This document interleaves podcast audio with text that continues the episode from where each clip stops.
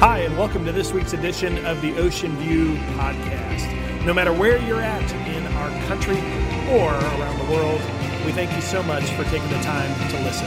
Now sit back and enjoy this week's message. Well, good morning, everybody. My name is Terry. I'm one of the pastors here, and don't be afraid. I'm not going to use this, I promise. If you fall asleep, I promise I won't come by at all. No. Um, I'm one of the pastors here, and it's a joy to be able to welcome you here to Ocean View as we wrap up this series entitled The End of Religion. And if you've been traveling with us in this journey the last couple of weeks, you've kind of learned that Jesus came for a different purpose. Um, Jesus came, in essence, to bring the heartbeat behind religion back to his people. And um, as we approach Easter Sunday in a, in a few weeks, uh, you begin to see and you begin to recognize um, the heartbeat of Christ and the heartbeat of our relationship with God. And uh, I'm excited today because we're going to look at another interaction between Jesus Christ and the religious establishment. And he's going to try to teach a lesson and a purpose that I think applies with all of us in this room today. To kick this off, um, there were several um, months ago that my son and I guy. He's 14 years old, he's a baseball player, and uh, we have a, a, special guest here today, and so I thought I would bring all of my baseball illustrations out for you today. But we have a baseball team from Kentucky sitting here with us today. How about a round of applause for them? Now, guys, I, I know this. You, you, hate being drawn and hate having attention drawn to you, I understand. But I have a 14 year old son, and my 14 year old son, he plays baseball and he played travel ball. And, and I was noticing him, because I used to coach um, high school and college baseball, I was noticing in his swing that he, he de- developed a little bit of a bad habit. And so let me explain to all of you who are maybe not sports related. Don't go to sleep yet. This will be quick, I promise. Okay. So in, in baseball, um, part of the issue is, is that as you accelerate in your growth as a baseball player, pitching becomes faster. When you get to the major leagues, you're looking at anywhere from 90 to 100 miles an hour. And you've got to be ready to be able to hit a baseball at that speed. But when you're at younger ages, that ball is coming at 60, 70 miles an hour, which gives you a lot more time to be able to go through and to be able to swing and to be able to make contact with a baseball. Now, it gives you a lot of time to also have bad habits. And I was noticing in my son's swing that he would get in the box and he would have his hands down low, and all of a sudden, as the pitcher would get ready to throw, he would have his hands here, he would drop his hands back here, he would get back up here, and then he would come all the way through. Now, at his age, he was hitting the ball really well he was having great success. So I brought him to a, a, coach that I know, and I said, Hey, I'd love to be able to work on his swing a little bit. And so the coach and I, we said to him, Hey, Connor, here's what we're going to do we're going to shorten your swing. You have a good swing right now. But as you get older, that swing is not going to cut it for faster pitching. So we're going to take your good swing and we're going to try and make it better. I remember Connor's looking and saying, okay, so we, we, all of a sudden, guys, you know this, you get in the box and the coach is telling you where to put your foot, how to hold your hands. And it's really frustrating when you're doing well hitting the ball and you get in the cage and all of a sudden, you know, you're, you're, you're changing your swing and the first pitch comes and you, and you swing and you miss. It doesn't feel good. It's like, no, I, I, like my old swing better. I mean, it was good. Why are we changing it? So all of a sudden he gets in there, and then we tweak his hands a little bit, and we tell him to swing again, and he fouls it off. And then he chops it, and he does all this stuff. Well, halfway through the hitting lesson, I noticed my son getting really discouraged. And so he's in the box, and he's like this. And I said, son, what's the matter? And he looked at me, and he said this You ruined my swing. And being the good dad that I am, I said, You're welcome. No, I didn't say that. That'd be bad. And I said, Just trust me, just stay with it. So for the next 20 minutes, he worked on keeping his hands here and driving through the ball. And all of a sudden, toward the end of the hitting lesson, he started making better contact. And he started getting into games. And he started getting a little bit better. And the pitching started coming faster. And he started hitting the ball a lot better. And I remember talking with him on the way home from that hitting lesson, and I was like, hey, I'm sorry you got frustrated. I said, but hang with it. I know sometimes you love to stay with good, but I promise you, if you trust me, we can make you better. Well, here's the truth. I think in our room here today, watching online in the balcony, there's a lot of us that are feeling pretty good about where we stand in our relationship with God. And I would pose this question if I were to give you a scale of one to 10 in your relationship with God, 10 being that you are right there with Jesus, and I would say if you rate yourself a 10, then you and I should talk afterwards because then you're perfect. And the truth is, we're all not perfect. And you got pride issues. So I know it's a trick question. But between a scale of 1 to 10, where are you at in your relationship with God? Are you a 6? Are you a 4? Are you a 2? And what I would say is that in all my studies in God's Word, one of the greatest things that He always wants us to do each and every day, each and every week, is He wants us to take a step of faith. So he doesn't want us to stay at a two. He wants us to be a three or a four or a five or a six. He doesn't want us to stay at a six. He wants us to be a seven. So no matter where we're at in this room today, God wants us to take another state. In other words, he wants us to go from good to great. And one of the reasons why a lot of us don't like to do that is the same reason my son didn't like to change his swing. It doesn't feel comfortable. I've gotten into a habit, and I don't want to do things differently. Well, if that's you here today, and if you're kind of been coasting where you're at, we're going to talk about how you can go from good to re- great. And more importantly, we're going to talk about how Jesus challenges us to do just that. So I want to show you some pictures because already some of you, you, you can't hold my attention for more than five seconds. So I'm going to show you some visuals so that way it leans you in a little bit. There's a lot of individuals who are joining me later on this year going to the Holy Land. And by the way, if you're interested in that, um, there is still room and still availability. We'll have a meeting after Easter to talk about it. But I want to show you some pictures of some of the areas that we're going to go to. But more importantly, I want to set up what the story we're going to talk about. So you see a picture right here, In this picture is the Temple Mount. This is what it looked like in the days of Jesus. Now, the Temple Mount still exists in Jerusalem today. It looks far different than what it does in this picture, but it's still there. But the reason why I show you this picture is, is in the middle of this picture is the temple. It's where God's presence rested. And God's people were challenged in the religious system. While here in 2022, we're challenged as followers of Jesus to go to church, to worship with one another, to sing praises to our God, and that's our religious system. Well, back during these times, the Jewish people were challenged to be able to make trips to go to this temple on this Temple Mount.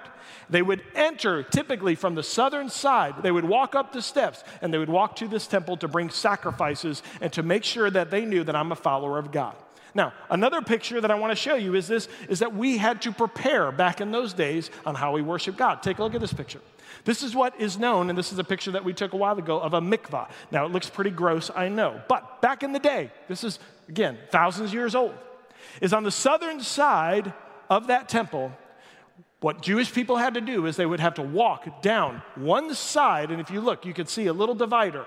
They would walk down one side of the steps. They would go into the water. They would dip themselves in the water to purify themselves, and then they would turn around and they would walk out the other side in preparation to be able to worship their God. It was symbolic. It was as if God said, Hey, as you approach the temple, I want to make sure that your heart and your attitude is in the right place. So you would say, God, forgive me. God, cleanse me of all unrighteousness. I come out and I am cleansed and I'm looking forward to worship you. Then, after you got out of there, and that's there today in Jerusalem, you would then ascend these southern steps. They're going to show up right there. And these southern steps, this is a picture of modern day Jerusalem today. And if you look at closely at those steps, you see they're different sizes.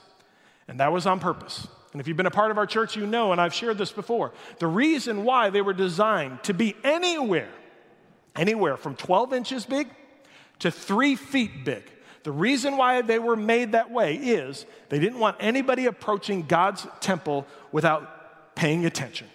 They didn't want it to be a part of the normal facet of life. Those of you that are sitting up in the balcony, you probably don't even remember ascending the staircase to be able to come and sit in the balcony because you've done it all the time. Each step is the right measurement, it's the same measurement. So as soon as you hit that first step, your body just takes over and you go right up. You're not paying attention to what you're doing.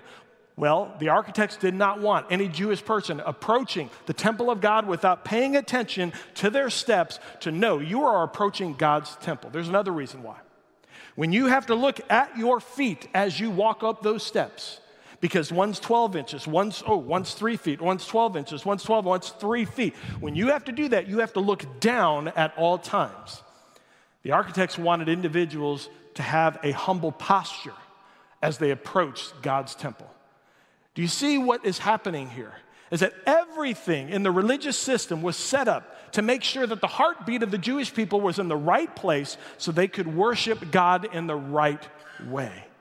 And so individuals climbed those southern steps with their face down, humble before their God. The religious system was good.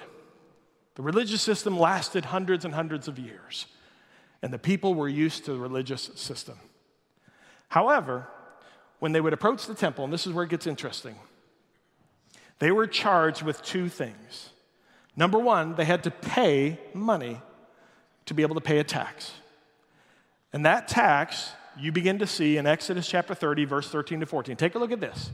It says, Each one who crosses over to those already counted is to give a half shekel according to the sanctuary shekel, which weighs 20 gerahs. This half shekel is an offering to the Lord. They need to go ahead and they give it to the Lord, they give it to the temple. So they were required to take a Hebrew shekel to be able to pay this. There's a problem, guys, with this. It's back in those days, they used to deal with Roman money. However, Roman money was not accepted at the temple. So the religious people, the Jewish people had to go in, they had to cleanse themselves, they had to walk up the steps. Oh, did you bring my wallet? Do you have any, do you have any Hebrew money? Oh, gosh, we didn't exchange it. What are we going to do? I don't want to go through the mikvah again. I'm already dry. I mean, this is ridiculous. I mean, how are we going to worship today? Oh, gosh. Where did you park? Did you park in Goofy Lot? Go back to Goofy Lot, get my wallet, exchange. You understand what's happening here to the Jewish people. And so all of a sudden they had that problem. There was a second thing that they had to do, and I want you to see this. It says in Leviticus 14 22, they had to have two doves or two young pigeons, such as they could afford, one for a sin offering and the other for a burnt offering. They had to come and they had to bring a sacrificial animal to sacrifice for their sins. And could you imagine someone looking at them and saying, Did you bring the animal? No, where? I thought they were going to have it. There was a booth on the road to Jerusalem and they didn't have any more. And so what are we going to do? We have to be able to offer it. And so you see two problems that are occurring. So here's what happens. The religious leaders, they decide we're going to get smart about this. We're going to make it easy for the Jewish people to be able to worship God. So here's what they did. At the temple, they went ahead and they created space at the temple. They moved people who would be in an attitude of prayer. They said, Excuse me, excuse me, we're going to renovate. We have a process here, we're, expansion, we're going to make things better. So they went ahead and they moved the people that were praying in an area out. And then they went ahead and they set up a currency exchange. We got to give our Jewish friends the ability to transport their money. We have to make sure we can exchange a shekel for, or excuse me, a denarii for a shekel. So they created this system. Then they said, let's go ahead and set booths up because you know, it's a long distance to carry a dove and a pigeon. If you lose it, you trip over, and all of a sudden they, they, release. You don't want that. So if you come to the temple, you could purchase an animal to be able to make your sacrifice. We're going to make the religious system even better. So Jesus Christ comes here. And I want you to see what happens when Jesus enters the temple and he sees what they have done. John chapter 2 verse 13. He says this. When it was almost time for the Jewish Passover, Jesus went up to Jerusalem. In the temple courts, he found people selling cattle, sheep, doves, and others sitting at tables exchanging money. I want you to understand something that Jesus is coming to church, and if he were coming to our church, here's what it would look like. It's as if, as you came into church, there was a sign posted on the door that said, Hey, welcome to Ocean View. We're really excited that you're here. We only take $1,000 bills that are printed here at Ocean View. Sorry, we don't take hundreds. We don't take that change. Change, sorry, COVID, no change. And so when you walk into the door, you have to exchange your currency for the Ocean View currency that we have here. And by the way, for convenience sake, you can understand, I mean, it's a lot of work to be able to do this. We're going to charge you a 5% convenience fee to be able to do that. By the way, if you want to go ahead and you give your donation here on the floor in this room, you forgot to do it in the hallway, not a problem. We have boxes, giving boxes on the wall for your convenience. However, we're going to tack on a 5% convenience fee for you to be able to do that today. Could you imagine if Jesus came to Ocean View and walked in and saw us doing that? How do you think he'd feel? Bad. Thank you very much. Participation. I love it. So let's see what Jesus does in this scenario. John chapter 2, verse 15. So Jesus made a whip out of cords, and he drove all from the temple courts, both sheep and cattle. He scattered the coins of the money changers, and he overturned their tables. To those who sold doves, he said, Get these out of here. Stop turning my father's house into a marketplace. Jesus came in and he was furious. This is one of a few times that we see Jesus Christ angry. Yes, Jesus got angry, and rightfully so. I can imagine Jesus coming here to Ocean View, and it would be like the same thing if all of a sudden we said, You want first access to the worship center? You want to get prime seating? Well, there's a parking space that's available. However, it's going to cost you $10 to park here. And so for some of us, you could see a parking space. Thank you. You could see a pew seat. Oh, go back. Where'd you go? Whoa, what's going on? Here we go. Go to this one. You see a pew seat, I'll read it for you. You see a parking space. Some of you in this room, you'd say, you know what, I'd like to join a small group. I'd like to go to a group, but you know what, our group, we don't have any windows in our room. We'd really love a group with windows in our room. We say, not a problem. If we can go ahead, we're going to give it to the highest bidder. That's what was happening. And so Jesus looked, and now lean in for a second. Jesus looked, and I have to believe his heart broke. I have to believe he said, You're missing it. You're supposed to be leading individuals and their hearts to understand a gracious and amazing God and to come and to worship and give thanks for all that He's done in their life. That's what you're supposed to be doing. Instead, you're ripping them off. And here's the worst part about it the religious leaders, the Jewish people, many of them, they got comfortable with the system. They sat there and they said, you know what? This is okay because Jesus, it's good. In fact, in John 2 18 through 20, I want you to see what happens. Take a look. All of a sudden, Jesus looked at him and said, I'm going to tear all this system down. And all the people around said, It's taken 46 years to build the temple. And you say that you're going to tear it down and you're going to raise it up in three days. Jesus, get out of here. Don't change things. We like good, we like where it is. And Jesus challenges them and says, There's something better coming. Here's my point. I think a lot of us in this room right now, whether you're two, you're three, you've gotten comfortable with your religious system. There are some of you that have a time in which you wake up in the morning and you pray and you learn and you grow about God. Guys, I know what it's like to be a baseball player and to be, have to be a follower of Jesus. It's not easy. I know what it's like to be able to sit there and have homework, and I know what it's like to sit there and to have just no time because I'm always on the field. And so I neglect the most important aspects of my life, which is my faith. And so there were times when I would make excuses and I would say, you know what, I just don't have time. I'm too tired. There's just not enough time to be able to have a day to day relationship with God. There's not enough time to go to church. There's not enough time to be able to do the right thing. You know what, if I do the right thing, then other people are going to make fun of me. They're going to laugh at me because, you know what, it's not cool to go out there and say, let's go out and kick their butt. And so I don't necessarily want to be an example. I don't want to be a strong Christian because, you know what, life is hard. And if that's you in this room, whether you're in the workplace, I don't want to speak up to someone. I don't want to let people know I'm a Christian. I don't want to stand up when someone laughs or makes fun of someone. If that's you in this room, then you're settling for good. One of the things I love going back to baseball a little bit is the good way, and lean in here a second. If you're a baseball player and you're playing in the field, you're taught as an infielder to make sure that you're prepared. If a pitch is being thrown, you want to be prepared for the baseball. In life, we say we should be prepared at everything that's coming at us in life, right? So in baseball, the way we tell baseball players to do this when they're really young is, is you want to do a left, right, left. And I've taught this before in our church, that when all of a sudden a ball is possibly going to be hit at you, you want to make sure as the pitch is getting ready to be thrown, you want to make sure you want to do a left, right, left, right? And we learn that, and it's good, and it gets our feet moving because if a ball's hit, we can react to the left or to the right. However, that's a good way to do it, but it's not great. And sorry, coaches, if I jump your coaching for a second. But one of the things that you learn as you get into higher levels of baseball is what is better than that is to learn to time what we call a hop. And I've taught this to our church before, the Christian hop. And what a hop is, is that you learn that as the ball crosses the plate and as a batter goes to swing and hit a ball, you want to be at the top of your hop. Because if you're at the top of your hop and the ball is hit, when you read it going to the left or you read it going to the right, as you're coming down and hitting the ground, you can go in motion like this. That was quick right there, wasn't it? You saw that. Quick. Impressive, right? Impressive. I know, I know, I know my stuff. All right, thank you very much. I appreciate it. Here's the point. There are many of us in the balcony on the floor and watching online that are still living life going left, right, left. Life has gotten tougher. You've become an adult. There's more responsibility. There's more hardships, and you're still living life as a 12 year old going left, right, left. And God is calling you to move to go from good to great, and the way that He calls you to do it is you need to learn to respond to situations in life better. You need to learn the Christian hop. And if you learn the Christian hop, it means you deepen your relationship with God. It means you're no longer going to settle for a two or a three or a four.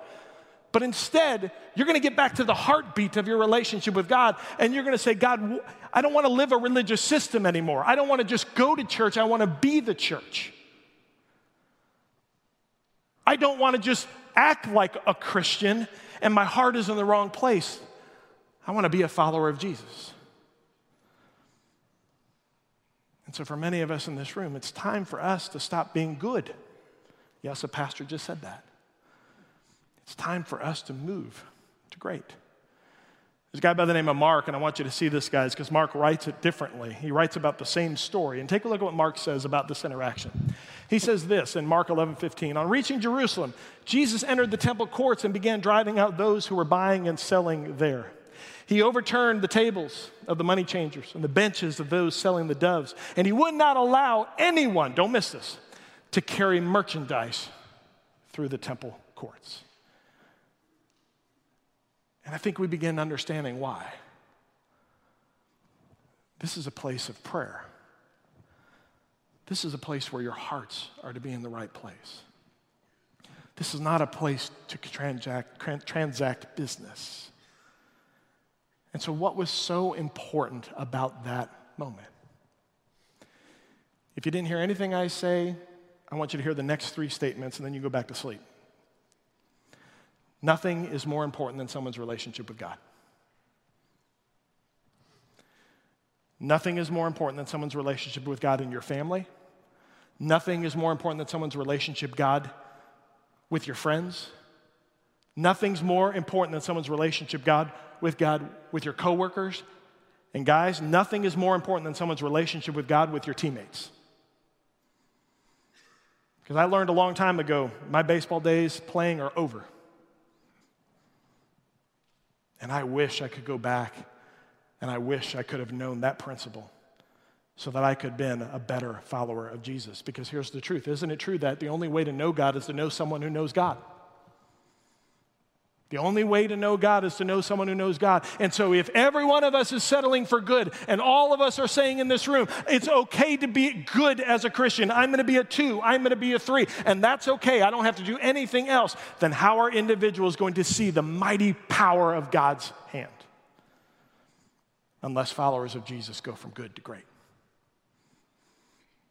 In that same passage, I want you to read what happens after Jesus turns the tables over. Here's what he said It said, And as he taught, he said, Is it not written, My house will be called a house of prayer for all nations, but you've made it into a den of robbers. I keyed in on this. It is a temple for all nations. So, does that mean all the nations are going to come to that temple? Is that what Jesus was meaning? No, remember, Jesus actually said, I'm going to destroy this temple and I'll raise it again in three days. And so here's where I close, and this is very interesting. You ready? Because here's what I think is going to happen. Some of us are going to leave this room, and some of us are going to sit there and say, you know, Pastor Terry said, but I'm, I'm a pretty good Christian. I don't need to change much. You know what? Pastor is great, but what else can I do? I mean, we go to church. We, I mean, uh, uh, it, it was great. The, the, final four, you know, we got the two tomorrow. And by the way, Kansas was my winner in the bracket, so woohoo. Anyway. You know what? Life is going to go on. This is going to be great. You know, the disciples did that. Do you know as they exited Jerusalem, this is amazing, guys. Jesus' followers are all following Jesus, and they're like, man, he was mad. Did you see what he did? Oh my gosh, they're going to kill us. I mean, he's talking about destroying God's temple. What is, are we following a madman? Is he crazy? I mean, did we do the right thing? I mean, we thought we had it made. We were rock stars, and now he's just blown it. What is Jesus doing? We had it good. Watch what they say to Jesus. Watch this. In Matthew 24, 1 through 10, Jesus left the temple and was walking away when his disciples came up to him to call his attention to the buildings. Do you see what they said? The disciples said, Hey, Jesus, isn't our religious system great? Isn't it good? I mean, I know you just made some havoc, but I mean, it's not that bad, right, Jesus? I mean, you're not, you're not crazy, right? I mean, we're, we're following the right person, right? I mean, you're doing things that are making us uncomfortable, Jesus. I mean, can't we just go back to the way it was? Can't we just go ahead and just let him be? I mean, this is how we're supposed to worship God. So what are you doing? And watch what Jesus says to them. He says, Do you see all these things? Don't miss that. Do you see that temple that I'm going to call a thing? That thing that you worship and you're idolizing, it's a thing. Truly, I tell you, not one stone here will be left on another, and everyone will be thrown down. I believe God is challenging all of us in this room today, watching online in the balcony. We're holding on to our religious things. We're holding on to good. And today, God's calling us to throw our things down and to be radical and to say, God, I'm not going to settle for good. I want to be great. And God wants to take our good and make it great. And what the enemy wants in all of us is he wants us to sit still. He wants us to stay with good. He wants us not to change for years. But God wants to bring purpose to the paralyzed. God wants to bring life to those of us that feel pain, darkness, and despair, and nobody knows it. God's working in all of our lives. So, are you brave enough? Are you brave enough to tell your family, I'm going to take a step. Are you brave enough to tell your teammates, I'm going to take a step? Are you brave enough to stand up when you see a coworker say something they shouldn't say? And are you brave enough to say, Brother, I love you, but that's not right? And if you do those things, you begin to learn what it means to go from good to great. And when you do that, you inspire a generation, a generation like these guys here, to know what it truly means to be a great believer in Jesus Christ. Let's all be great and stop settling for good. Would you pray with me? Heavenly Father, thank you so much for this message. Thank you, Father, for your heart. God, my heart just cries out, God, for all of us. Lord, I'm guilty. I fall in love with our religious systems. I fall in love with three songs and a message. I fall in love with driving and parking and going to church and rinse and repeat. But God, you are challenging us to not forget the heart behind why we do what we do. So, God, I ask that you would, in this room, as you see every heart, wherever they're at, if they're in a two, if they're a three, maybe there are some here today that have never trusted you as Lord and Savior. And God, if that's an individual in this room right now, and that's what you're calling them to move and to be able to be in a place of trust of you, I pray today that they would trust you for the very first time. They don't have to know everything, they don't have to have the religious system figured out. All they have to do is take a step of faith. And God, when they do, they will grow leaps and bounds because you will open their eyes and allow them to see the heart behind your purpose. So, God, today we tell you that we love you.